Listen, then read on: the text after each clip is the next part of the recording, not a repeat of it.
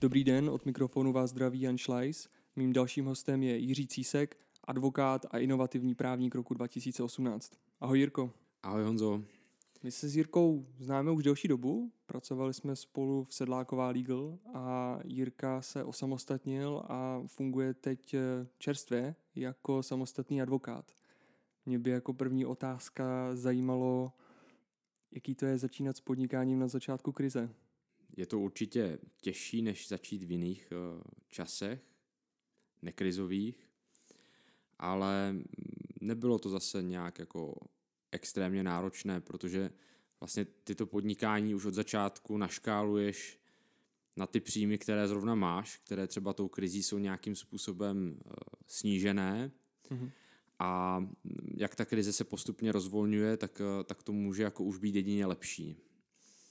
Já si myslím, že ta krize má horší dopady na ty, kteří začali podnikat před krizí a nasmlouvali si třeba velký kanceláře, mají spoustu zaměstnanců, velký výdaje a těm se taky teď omezily ty příjmy, ale nedokážou to už ničím nahradit nebo nějak jako rychle pokrýt. Jsou tohle třeba problémy, které vnímáš u některých klientů?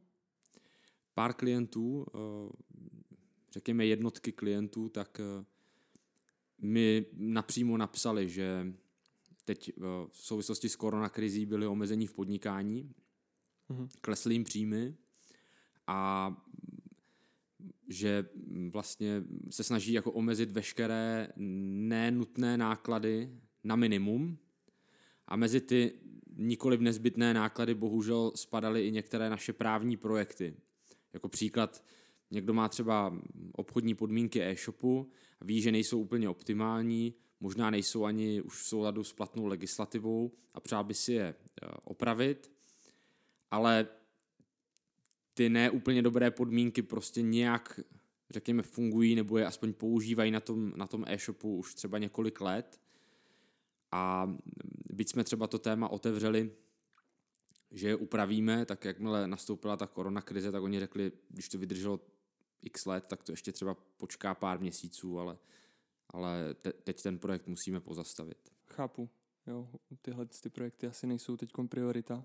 Musím ještě říct, ale že, se, že několik jako klientů, které mám, tak tím, že dělají v digitálním průmyslu, tak naopak zažili třeba určitý boom, protože po těch jejich službách byla větší poptávka než v době, kdy se lidi scházeli a všechno řešili osobně. Takže jako ten pokles třeba pro mojí advokátní kancelář podle mě nebyl nějak dramatický. Jako. Ty už si to tímhletím naťuknul, já jsem se chtěl i zeptat, a proč jsi vybral í té právo, protože to je oblast, kterou asi děláš nejvíc. Mhm. No já jsem na střední škole programoval a chvíli jsem si myslel, že budu programátorem. Hodně jsem se tomu věnoval. Jako my jsme měli doma tehdy plnou polici v knihovně knížek o P H P a JavaScript a, a nějakých technologiích pro, pro programování webových aplikací. Takže jsem se tomu řadu let věnoval. No a, ale zjistil jsem, že to není úplně jako to, co bych si přál dělat. Takže jsem potom uh, nastoupil na práva, to mě, to mě chytlo, to mě bavilo, stal se ze mě právník, dneska advokát, ale um, pořád jako mám v sobě to, že mě, troš, že mě baví, ten, uh, baví digitální produkty, baví mě zkoumat, jak fungují, proč fungují, uh, A, a díky tomu, že jsem to dřív do nějaké míry dělal, tak dneska, když třeba spolupracuju s í té společnostma, tak dokážu rozumět tomu, co mi říkají, dokážu si třeba představit některé koncepty za jejich produktem. Byť už bych to dneska nedokázal naprogramovat, protože ta doba se strašně změnila, i všechny programovací jazyky a technologie dospěly hrozným změnám, mm-hmm. hrozně velkým změnám. Tak nějaké jako terminologie a nějaké věci zatím, tak ty dokážu pochopit, když jsem se naučil a tím pádem jako přirozeně vlastně jsem spojil to právo a í té.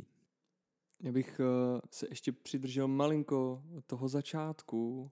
když uh, si začal vlastně uh, budovat svoji právnickou kariéru uh, nebo advokátní kariéru jako koncipient.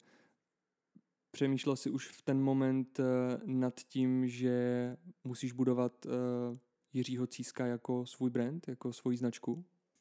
Takhle jsem nad tím na začátku nepřemýšlel, ale měl jsem skvělýho mentora, vlastně jako koncipient, tak jsem pracoval pro Janu Sedlákovou a ta kladla na osobní brand jednotlivých lidí hrozně veliký, nebo prostě veliký důraz. A to, to byla pro mě, jako tady jsem od ní získal velkou inspiraci, protože jsem si uvědomil, že to, že za tebou přijde klient a poptá si nějakou tvoji službu nebo že s tebou chce spolupracovat dál, mm. to je čím dál tím víc o nějakém tom tvém osobním brandu, protože těch vysoce kvalifikovaných expertů, kteří rozumí právu, tak těch je, těch je spousta. Takže to jsem si spíš uvědomil až s postupem času, řekněme. No, já jsem to říkal už při představení, že jsi získal cenu Inovativní právník dva tisíce osmnáct a trošku jsem narážel i na tohle, protože mi to přijde jako docela mm, dobrý prodejní argument, nebo minimálně to vypadá dobře, když si tě člověk třeba vygooglí a podobně. A jak došlo k tomuhle vlastně? Tak my jsme tehdy dělali na několika zajímavých, dalo by se říct, inovativních právních projektech. Ti inovátoři byli spíš naši zákazníci a jejich produkty, jo, ale samozřejmě tím, že ten produkt byl něčím nový, tak to vyžadovalo i kreativní právní řešení, které s tím byly spojený. A my jsme se tehdy nějak... Já, já už vlastně si ani přesně nepamatuju, jak to bylo. Někdo mě nominoval a já jsem tam pak musel poslat nějaký přehled toho, na čem dělám, co dělám, proč to dělám. No a, a pak prostě mi přišla jednou jako pozvánka z Prahy, že, že jsem vlastně se stal inovativním právníkem, což bylo úžasný, jako minimálně uh, i poznat ty další inovativní právníky toho roku, protože v rámci té ankety nebo soutěže, nebo já nevím, jak, jak to nazvat, mm-hmm. tak, tak vždycky se, se umístí vícero uh, osob. A my jsme se pak společně potkali a chvíli jsme prostě popíjeli víno a seděli jsme v Praze. A takže to taky byl zážitek a myslím si, že jsem měl prostě trošku i štěstí. No. Chápu. Ty i hodně školíš. Uh, myslím, že asi můžu prozradit, že školíš pro C H B. Jak ti tohle to pomáhá v tom biznisu? Dokázal bys třeba odhadnout, kolik... Uh, klientů máš třeba na základě toho, že tě třeba viděli na nějakém tom školení a, a zaujal si je natolik, že chtějí tvoje služby? Já si myslím, že pro každého advokáta nebo advokátní kancelář, která začíná, tak je školení velmi důležitý zdroj klientů, akvizice klientů. Protože my máme velmi omezené možnosti, jak můžeme naše kanceláře a služby propagovat. Mhm. Tak je to prostě dáno stavovskými předpisy. A ten, ten, ten, řekněme, nejčastější zdroj nových klientů a, a podle mě i ten nejkvalitnější zdroj je buď doporučení, anebo že si tě klient poptá po té, co tě viděl na školení. Řekl bych ale, že to, jestli tě ten klient pak poptá po tom školení nebo ne, je i hodně dáno prezentačními dovednostmi. Myslím si, že advokáti by se měli hodně soustředit i na své prezentační dovednosti. To je docela opomíjený jako soft skill, když, se, když si vezmeme, že třeba na, na vysoké škole jsme k tomu neměli, tuším, žádný předmět. A to nejenom pro školení, ale i třeba v soudní, v soudní síni při hlavním líčení nebo jednání je skvělé mít nějaké prezentační dovednosti. To je docela zajímavý point. Jak to zlepšuješ ty? Já... si myslím, že mi hodně dalo to, jak jsem jako roky, let, léta letoucí hrál s kapelou. Mm-hmm. Ještě když jsem byl o dost mladší než teď. Aniž bychom prozrazovali, kolik ti je. No, ale je to, je to dávno, jakože vlastně naposledy jsme koncertovali skoro před deseti lety. A to jsem přitom docela jako mladý, takže tehdy jsem byl úplně hodně mladý. Mm-hmm. Ale o, tak to člověkovi dá hodně. Zbavíš se trémy. Díky tomu jsem měl asi jako takový head start, no. Jinak určitě, jak, to, jak na tom pracuju já, tak dívám se třeba na zajímavé TED Talks, když vidím někoho mluvit a, a dělá něco dobře, dělá něco zajímavého během té prezentace, tak se to snažím nějak naučit taky. To znamená, když jdu na zajímavou třeba konferenci, tak se nesoustředím jenom na obsah, ale i na formu, jakou to podávají. Mhm. Protože si myslím, že to je jako minimálně stejně důležité jako ten, jako ten obsah. Určitě. Špatná forma může zabít dobrý obsah. Je to tak. Ty jsi narazil na ten věk. Byť už je to dávno, co jsi hrál s kapelou jako teenager, tak uh, pořád jsi hodně mladý. A mě by zajímalo, jestli ses někdy setkal s tím, že tě klient odmítl anebo měl uh, třeba předsudky kvůli věku. Myslím si, že se mi to nikdy nestalo. Mhm. Jednou se nám stalo, že nás odmítl klient, protože on neřekl, že to bylo kvůli věku, ale, ale on, on řekl, vy jste, vy jste dali nejlepší nabídku, bylo to za nejlepší cenu a připadalo mi, že máte i největší expertízu, ale já vás odmítám, protože se mi zdá, že nemáte dostatek zkušeností. Něco takového řekl. Mm-hmm. Velmi slušně. Jako. Tak to mám pocit, že nás možná tehdy s tím, s tím mojím bývalým týmem odmítl klient právě kvůli věku možná. Jo, protože my jsme všichni byli pod třicet a tak to byla jako určitá nevýhoda. Ale jinak se mi to nestává a nemyslím si, jako neděje se to. Mm-mm. Dobře. Ale bál jsem se toho na začátku. Máš pravdu, že jako toho jsem se dřív hodně obával, ale, ale fakt se to neděje. Jo, možná je to jenom nějaký předsudek v hlavě, který třeba mám, anebo možná si ho měl ty, když si říkal, že se z toho obával, ale není to něco, co se třeba vyskytuje reálně. Myslím si, že to byl nějaký předsudek, který já jsem třeba měl, který můžeš mít taky, nebo jiní začínající advokáti. A nevím, jak moc tam hraje jako roli i ten, to odvětví, ve kterým já poskytuju právní služby. Protože je pravda, že třeba řada í té firm, pro které já pracuju, tak tam taky ti vlastníci nebo manažeři jsou ve věku třeba od třicet do čtyřicet pět let. Mm-hmm. Takže jsme jako na takové podobné uh, nějaké generační úrovni. Možná, kdybych dělal třeba nějaký jako banking, já nevím, nějaký veliký korporát a, a tam byli ti manažeři od padesáti do sedmdesáti let, mm-hmm. takže že ti už by ve mně třeba nemuseli mít takovou důvěru právě kvůli věku. Ale, ale tady v téhle oblasti já tak často právní služby neposkytuju. Já si pamatuju jednu situaci, kdy jsem byl nabízet naše služby potenciálnímu klientovi a byla to velká stavební společnost.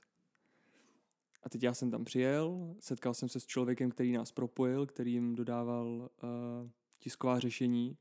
Teď jsme přišli do té zasedačky a tam sedělo pět pánů před šedesátkou. A já jsem si představil, že oni vybudovali ten biznis a mají léta zkušeností a já jsem tam to mladý ucho a jdu jim nabízet naše služby a říkat jim, jak mají správně dělat ochranu osobních údajů. No. To byl hodně silný moment. Jo. Jo, takže i proto se na to ptám, protože to třeba jsem vnímal u sebe, že to může být třeba limitující faktor, minimálně jako vnitřně. Jo, zase když si vezmeš, že ty třeba si se věnoval několik let ochraně osobních údajů od novelizace, která proběhla v důsledku obecného nařízení. Zatímco tady ti pánové nebo někteří ti manažeři v té, v té společnosti, tak se ochraně osobních údajů nevěnovali nikdy a o té novelizaci vlastně nevěděli nic moc, tak, tak v tu chvíli člověk nemusí mít zas tak velký strach, protože pokud jdeš jako prodávat něco, čemu rozumíš, tak to, že někdo je starší, ještě neznamená, že třeba díky těm zkušenostem o tom ví víc než ty. Jo. A možná právě proto, že jsi byl mladý a že vypadalo, že tomu rozumíš a to byla taková jako nová věc, protože ochranu osobních údajů předtím nikdo moc neřešil a pak dvacet šestnáct přišlo G D P R, tak to najednou řešili všichni, tak možná právě hledali někoho mladého, u koho si mysleli, že tomu bude technicky rozumět některým těm, těm věcem. Co by dvacet šestnáct, že jo? dvacet osmnáct se to nejvíc řešilo měsíc před začátkem účinnosti. Úplně si pamatuju, že to tehdy byl velký hype a už mi přišlo, že G D P R by měla být zakázaná zkratka, protože to tak bylo... Jako covid dneska. Jo, tak jako covid, no. Byl to strašný buzzword. Čili to je G D P R, C O V... OK, tak... Uh... Ne, není to, nemá to stejný počet písmen. Jakože ale... když odstraníš uh, jedno písmeno a vyměníš čtyři, tak ti z G D P R vyjde covid a to už není náhoda samozřejmě. To není náhoda, no. Já si myslím, že už v roce dva tisíce šestnáct... Uh... No ale tak přeskočíme tu pasáž o iluminátech, protože... Uděláme někdy třeba konspirační speciál. uh,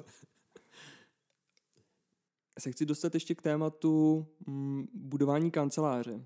My jsme před nějakou dobou měli konverzaci, o které mi docela líto, že uh, jsme ji nenahráli. Bavili jsme se o tom, proč si vybrat uh, malou kancelář. Ty velké kanceláře, zejména ty mezinárodní, Uh, tak samozřejmě, že jo, jsou to butikové kanceláře, nabízí veškeré prostě spektrum uh, právních služeb ve všech odvětvích, uh, ale dostávají se třeba do problémů, co se týče procesů a udržení kvality a že jsou trošku jako McDonald's. Pamatuješ si, co jsi mi na to tenkrát řekl? Už si nepamatuju, co jsem na to přesně řekl, uh, ale chtěl bych říct, že jako velká i malá kancelář mají svoje specifické výhody a nevýhody. No. Prostě ta, ta velká kancelář má třeba ohromný zdroje, pokud jde o personální kapacity a kapitál finanční. Mm-hmm. To znamená, že pokud klient má nějaký případ, kde potřebuje do týdne nastudovat deset tisíc stran nějakých dokumentů, tak to ta malá kancelář prostě nikdy nezvládne. Jo. Jasně. A naopak, já si myslím, že pokud si najdeš experta, se kterým spolupracuješ, z malé kanceláře, tak že, že ty výstupy většinou budou mít uh, vyšší kvalitu. Protože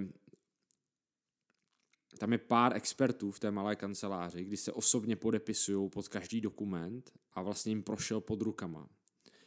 Nemůže se stát, že nějaký menší case třeba, tak ten senior partner vůbec neviděl. V mojí kanceláři se nemůže stát, abych já neviděl nějak něco, co odchází od nás ven.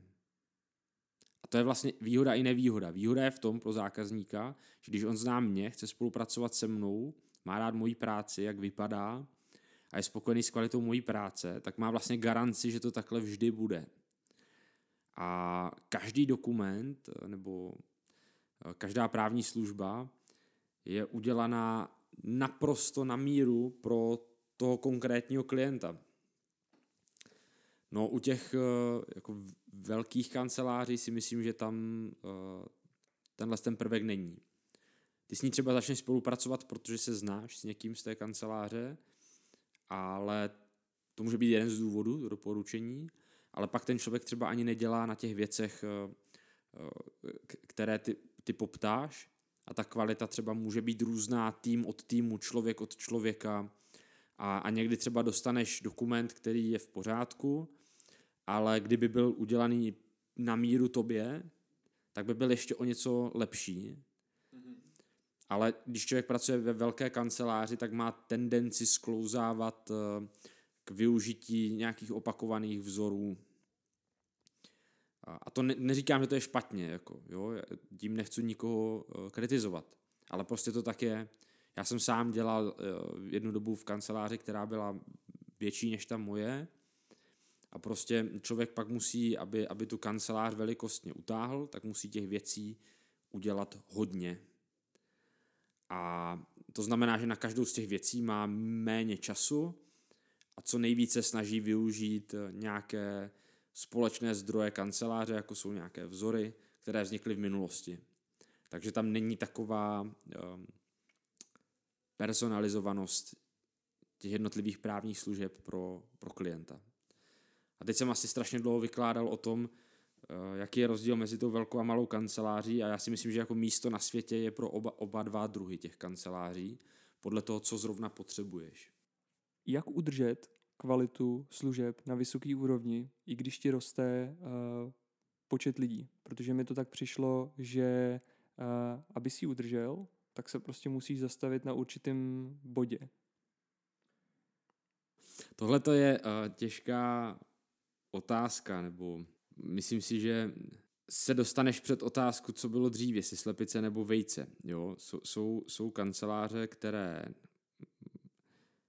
mají velký nápad zakázek a nechtějí je pustit, tak naberou lidi, byť tím klesne kvalita, tak naberou těch lidí spoustu v krátkém okamžiku. A, ne, a nebo jsou kanceláře, které teda si vychovávají velmi pomalu a dlouho ty lidi, aby pak mohli nabrat ty velké a zajímavé zakázky. A s tím hodně souvisí to, jakou zvolíš strategii, jak se ti podaří udržet kvalita výstupu a práce v kanceláři. A podle mého názoru, pokud chceš udržet vysokou kvalitu právních služeb ve svojí kanceláři, za předpokladu, že ty sám je dokážeš poskytovat vysoce kvalitně, mm-hmm. tak si prostě musíš dávat na čas s náborem nových lidí. A to je, to je velmi ošemetné, protože ty si třeba dáváš na čas, někomu věnuješ to úsilí, aby se zaškolil a mohl si vzít někoho dalšího a ten člověk ti třeba skončí. Jo? A ta investice mohla být vlastně marná. Ale já si myslím, že člověk by neměl růst advokátní kanceláře uspěchat, jinak tím ta kvalita velmi utrpí. A samozřejmě nejlepší by bylo dokázat někoho naučit ty všechny výstupy obsahově i formálně dělat tak kvalitně, jako je děláš třeba ty sám, pokud si myslíš, že je děláš dobře, abyste pak dalšího člověka, pak už může učit každý jednoho člověka, pak můžou čtyři učit jednoho člověka. A roste to exponenciálně. Čili ta kancelář exponenciálně roste. Jo? A hloupé je, když hm, ty vezmeš jednoho člověka a protože máš prostě nějakou zajímavou potenciální zakázku, kterou třeba nechceš pustit a nestíháš ji v těch dvou lidech kapacitně, tak vezmeš ještě dalšího a dalšího a, a tomu prvnímu už se nikdy nemáš čas vlastně věnovat. A pak ten, ten člověk, ať už, ať už je dobrý nebo ne, tak si rozjede svůj vlastní rukopis, který předává dalším lidem v kanceláři. A, a pak se ti vlastně jako v, v rámci nějakého týmu strašně rozjede uh, ta, ať už kvalita, nebo třeba forma a nějaký rukopis těch výstupů. No a jak, rukopis na těch výstupech. Jak tohle řešíš ty? A, protože mi přijde, že to, co říkáš, znamená, že prostě v určitý moment budeš muset třeba odmítnout uh, nového klienta, protože víš, že byste to nestíhali, že ty se tomu nemůžeš věnovat třeba tolik, jak bys chtěl a že úroveň těch lidí, kteří tam jsou s tebou, ještě uh, není srovnatelná uh, s tou tvojí. Takže uh, je ta strategie třeba um, říct klientovi, potenciálnímu klientovi ne? Myslím si, že jo, že je důležité umět říct ne, když uh, víš, že s tou viděnou nějakého krátkodobého zisku, já si myslím, že ta kancelář, jakmile jednou udělá pár věcí špatně, tak uh, hrozně jako utrpí. Ten klient pak stejně nebude spokojený a odejde a, a tobě zůstane jako v kanceláři parta lidí, kteří třeba neumí samostatně některé věci dělat. Takže to je taková cesta, cesta do pekel, jo. A já si myslím, že pak je třeba varianta, která si myslím, že je populární mezi advokátními kancelářemi a kterou bych chtěl jít tou cestou taky. Že ty se můžeš spojit s někým, kdo je šikovný a kdo má třeba svůj malý tým a dělá expertně právo v nějaké oblasti mm-hmm. a můžete založit advokátní společnost s ručením omezeným nebo, nebo VOSku. A takhle můžeš jako rozšířit kapacitní záběr kanceláře, expertízu kanceláře a stát se třeba rovnocennějším partnerem pro ty větší klienty. Takže to je taky cesta, jak třeba udržet vysokou kvalitu a zároveň tu kancelář zvětšovat a zvyšovat její kapacity a získávat třeba větší zákazníky. Není v tomhle riziko toho, že ty vaše rukopisy uh, se budou rozcházet? Víš, třeba když potřebuješ řešit ten problém rychle. Znáš někoho, ale on funguje malinko jinak než ty. Ne, to, já si myslím, že to nejde jako udělat tak, že bys ad hoc řekl, aha, tak příští týden máme zahájit nějaký velký projekt, potřebuju dodateční kapacity, beru si tady ten tým, to takhle nejde. Jo, nebo aspoň, já jsem vždycky, byť jsem inovativní právník roku dva tisíce osmnáct, tak jsem velmi konzervativní a pomalý právník, takže já si myslím, že třeba získat nového člověka a zaškolit ho je pro mě proces skoro na rok, jo. Mm-hmm. Spojit nějaké dva týmy a propojit je, aby pro klienta fungovaly na, jako na dobré úrovni, to je extrémně dlouhý proces. A Mě, mě baví právo. Jo. Pamatuješ si nebo znáš Luise Litta z, z, z jedno, ze seriálu Suits? Samozřejmě.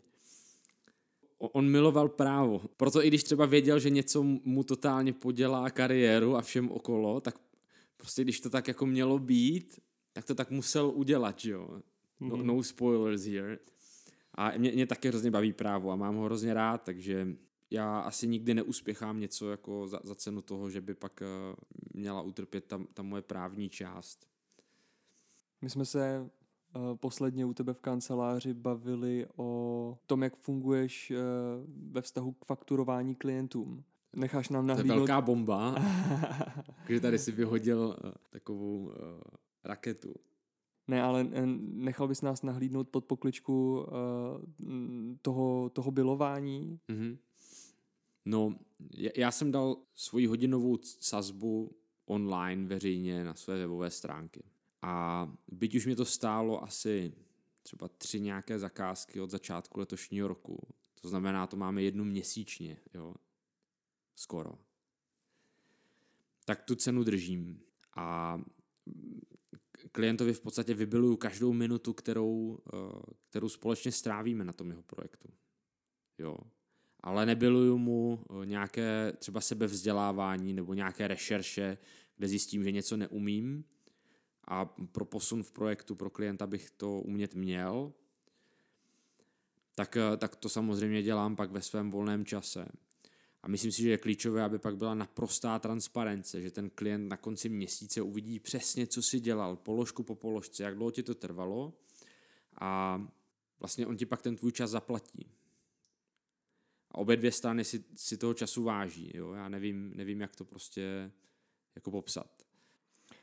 To znamená, že ty neděláš žádné očištění toho času ještě předtím, než mu fakturuješ? No, dělám to očištění o nějaké ty administrativní úkony nebo jako sebevzdělávání a nějaké rešerše třeba, které jsme měli dělat, ale jinak mm-hmm. jako, že bych psal smlouvu hodinu a čtvrt, a zdálo se mi to jako moc a stáhl jsem to na hodinu, tak to nedělám. No. Ten klient v zásadě nedostane slevu dřív, než si o ní řekne. Přesně tak.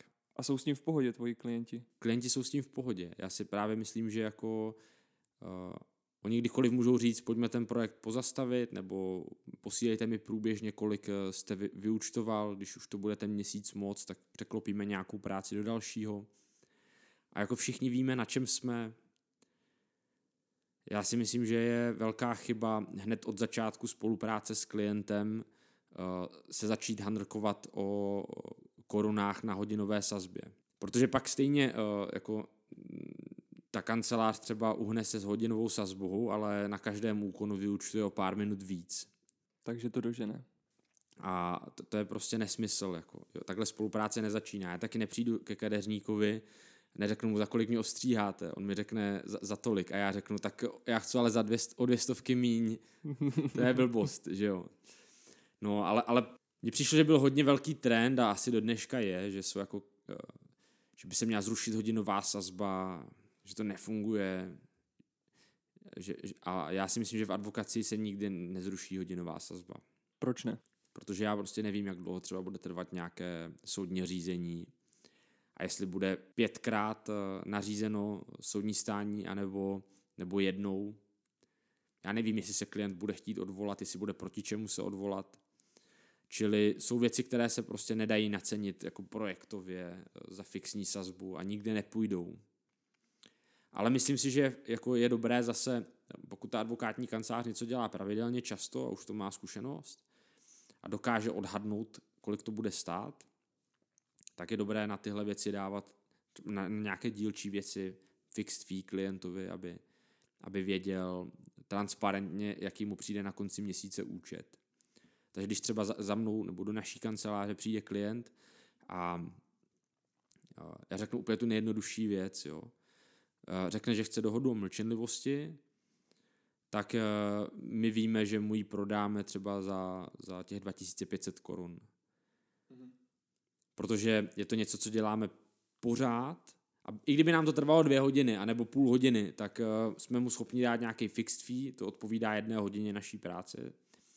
A víme, že maximálně upravíme nějaké drobnosti na základě konzultace s ním, ale dokážeme poměrně přesně odhadnout, kolik to bude stát, a tomu můžeme dát jako fixed price. Když máš klienta, kterému fakturuješ hodně, protože máte třeba velký projekt, je to prostě velký významný klient, um, netlačí tě ti lidé potom k tomu, aby si jim věnoval víc pozornosti, aby si třeba jejich projekty prioritizoval? Nesetkal jsem se s tím, jakože by mi někdo naznačil nebo řekl, podívejte se, kolik vám měsíčně posíláme, věnujte se nám přednostně. Ale možná je to dané taky i tím, že ty sám vycítíš, že jaká je třeba důležitost těch jednotlivých věcí u různých klientů, tak podle toho prioritizuješ. To naše podnikání je specifické, my nepodnikáme vlastně, my vykonáváme advokaci, a když třeba zítra má můj velmi malý klient, který mi platí málo, tak pokud mu zítra končí lhůta pro podání stížnosti proti uh, uh, zamítnutí žádosti o propuštění z vazby, tak byť mám jiného klienta, který mi platí hodně a, a který po mně zítra chce dodat třeba nějaký návrh smlouvy, která se bude další měsíc ještě vyjednávat, tak já samozřejmě musím upřednostnit jako advokát kvůli nějaké mojí uh, odpovědnosti a kvůli tomu, že my děláme určitě, jako advokace je i poslání svým způsobem. Vnímáš to tak? Vnímám to tak, jo. Není to jenom, to není jenom business, to není jenom podnikání. Takže zpátky k té otázce. Nemyslím si, že by jako velcí klienti tlačili na to, že když platí hodně, že by člověk měl uh, jejich věci vyřizovat přednostně, protože respektují, že jako advokát uh, máš třeba i jako povinnosti, které nemůžeš odložit. Na druhou stranu je to možná i dáno tím, že zase tak jako když cítím, že mám několik klientů a ani jedna z jejich věcí není urgentní, tak já sám od sebe upřednostním, aniž by si o to museli říct, toho klienta, se kterým trávím nejvíc času, děláme ty největší projekty a platí v konečném důsledku i nejvíc peněz, protože je to jako, to je přirozené. Mm-hmm. To, co jsi říkal uh, s tou vazbou, to samozřejmě souvisí se stavovskými předpisy, protože kdyby si nějakou důležitou lhůtu zmeškal, Uh, tak velmi pravděpodobně ti hrozí nějaký kárný postih, ne-li třeba uh, vyškrtnutí z komory, a to samozřejmě nikdo nechce. No, velmi pravděpodobně, spíš jako stoprocentně. Jsem použil eufemismus, ale no, všichni víme, uh, jak to je. Mně tohle vyvstalo na mysli kvůli tomu, že si pamatuju, že jsem uh, poměrně nedávno četl uh, knížku Jak mít klidnou firmu uh, od uh, autorů softwaru Basecamp a vlastně mm-hmm. majitelů stejnojmenné společnosti, a oni říkali, že neberou uh, velký zakázky a radši budou mít sto tisíc menších uh, uživatelů než třeba nějakou velkou korporaci, protože se potom stávají uh, jako otroky uh, toho uh, velkého biznisu, a proto jsem se na to ptal. Tak to mě třeba jako spíš funguje naopak, musím říct. Že když máš jako sto malých zakázek, tak aby ses jako uživil, tak, tak, tě, tak musíš udělat všechny, řekněme, jo? Bavíme se nějak hypoteticky. A každá ta zakázka je trošku jiná. Ty, když jsi Basecamp, tak máš sto malých zákazníků a všem poskytuješ tu stejnou službu. Jasně, jenom prodáváš licence, že jo? To je něco jiného, než udělat sto smluv. Ale, ale když bys jako advokát si řekl, budu mít raději sto malých případů než jeden velký, tak za prvé, těch sto případů uděláš blbě, protože se musíš, jako, musíš udělat všechny, aby ses uživil, tím pádem u žádného nepůjdeš do hloubky, a za druhé, jak budeš jako za ten den přeskakovat z jedné věci ke druhé, třeba i z jiných právních oblastí, tak je to časově extrémně neefektivní a zblázníš se z toho. Tobě nedá tvoje profesní odpovědnost a taková ta pýcha, že nechceš odevzdat prostě špatnou práci, tak ti nedá, abys ty věci odbyl, takže ty do každý věnuješ jako první, poslední a na konci měsíce umřeš vyčerpáním. Zatímco když máš třeba tři zákazníky, se kterými pracuješ dlouho a máte otevřených několik velkých projektů, u kterých ty můžeš jít do maximální hloubky, nastudovat si judikaturu, soft law, ty už se pak v těch problémech fakt vyznáš, tak se ti pracuje strašně lehce a, a s klidem. Protože každý den děláš věci, které umíš, ještě se v nich zdokonaluješ a víš, že to děláš dobře, takže nechodíš spát s tím, že si říkáš, ty jako OK, no, tak musel jsem to prostě podat, hůta už končila, ale času jsem neměl moc to nastudovat, tak snad to jako bude dobrý, no.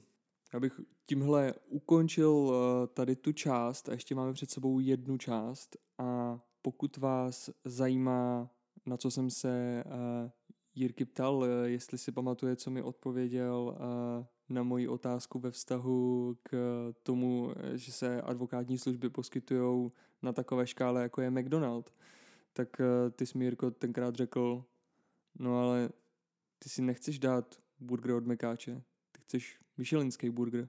To jako mi přijde, že je sousloví, který asi platí pro to, jak ty vnímáš poskytování uh, právních služeb. Je to tak, jako ta, ta, ten expertní advokát s nějakým expertním malým týmem ti udělá ten michelinský burger. Ty si totiž nezaplatíš jako, jako společnost uh, nějakou tu obrovskou advokátní kancelář. To si nemůžeš dovolit. Ty si ale můžeš dovolit jako společnost, i třeba malá nebo střední společnost, zaplatit na měsíc tři expertní právníky, aby se ti podívali na nějaký případ. A ty ti udělají fakt ten michelinský burger na tom právním případu.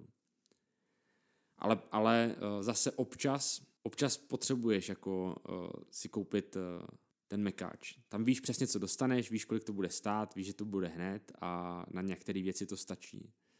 Takže takové ty jako větší týmy, které dělají dokola jednu a tu samou věc, tak ty taky mají samozřejmě svoje opodstatnění. No. Nedávno jsem poslouchal jeden podcast s paní, která dělala marketing pro McDonald's a ona říká, i když se lidi tváří, že jako do toho mekáče nechodí, tak oni ho milujou a je to jejich love brand. A kdyby ho nemilovali, tak samozřejmě by ten mekáč neexistoval. Takže přesně jak říkáš, určitě i ty butikové kanceláře nebo menší kanceláře, kteří třeba, které nedělají tak expertní služby, tak mají svoje místo na trhu. Souhlasím. Ty jsi zmínil to, že jsi dělal hudbu. Co jsi dělal za žánr? My jsme hráli technický death metal. Co to přesně znamená? To znamená, jak by to klasifikovala třeba moje máma, že někdo zvrací do mikrofonu a okolo toho je hrozný, hrozný randál. Ale realita je taková, že to je jako technicky hodně náročná hudba na provedení, když jsi jako muzikant, který ji hraje. To znamená, že každý jednotlivý člen těch kapel, co hrajou technický death metal, tak musí být jako virtuos se svým hudebním nástrojem. No a ta hudba má samozřejmě jako strašně silnou energii, že? Když jsi na koncertě a tohle se tam valí jako na, na, naplno, tak to je obrovský zážitek. Ty jsi říkal, že už je to téměř deset let, co jste hráli naposledy. Plánujete nějaký revival? Bavíme se o tom každý rok před Vánocema. Vždycky, jak je taková ta nostalgická podzimní nálada, tak si napíšeme po roce s bývalýma, bývalými členy kapely jako... Ahoj Michale, jak se máš? Jo, blbý, měli bychom dát prostě comeback ke starým dobrým časům. Vždycky si napíšem, že to je skvělý nápad. Ještě třeba během svátku, že když člověk doma permanentně pije nějaký alkohol, pak v lednu se zase pustíme všichni do práce a zjistíme, že to je úplná kravina, že na to nikdo nemá čas a, a odložíme to o ten další rok. No, tak třeba se to někdy stane, ale jestli jo, tak to bude za hodně dlouho. Co ti ta hudba dávala, anebo i dneska dává, protože uh, my jsme teď u tebe doma a tamhle v rohu jsou uh, dvě akustické kytary A další takže... dvě elektrické mám vedle v místnosti. Aha, další dvě elektrické jsou tady vedle, takže čas od času hraješ. Je to tak. Ta hudba je něco abstraktního, založeného jenom na emocích. Ono to nemá žádný...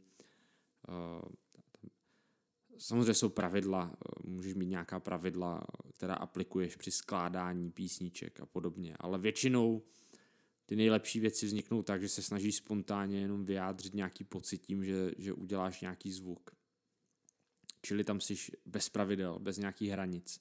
Zatímco právo má velmi striktní pravidla. Byť vždy říkáme, ano, ta norma lze vyložit tak i tak podle okolností konkrétního případu, tak když už pak řešíš ten konkrétní případ a znáš ty okolnosti, tak tu normu bys měl být schopný nějak interpretovat. A permanentně pracuješ jako advokát s fakty. Pracuješ s fakty a se zákonem. Čili je to něco úplně jiného a ta hudba je jako veliký únik od té každodenní pracovní reality. Tam, tam opravdu si můžeš jako osobnost tvůrčím způsobem vyjádřit. Já nevím, jestli by klienti ocenili, když bych tvůrčím způsobem za ně třeba podal dovolání nebo něco takového. Poměrně nedávnou dobu byl velkým hitem uh, takzvaný kreativní výklad ústavy, uh, takže možná kreativní výklad práva najde svoji cestu do učebnic právní teorie, kdo ví. Uh, ještě jedna věc. Jaký to je poskytovat uh, právní služby uh, lidem, kteří jsou třeba z hudební branže, anebo to jsou herci? Jo, tam prostě taky řešíš, uh, nevím, možná nějaký pracovní smlouvy, které se týkají, nebo smlouvy o dílo, které se týkají výkonu nějakého hereckého díla a podobně. Ta, ta druhá část praxe mojí kanceláře se zaměřuje na duševní vlastnictví. Děláme í té hlavně a duševní vlastnictví.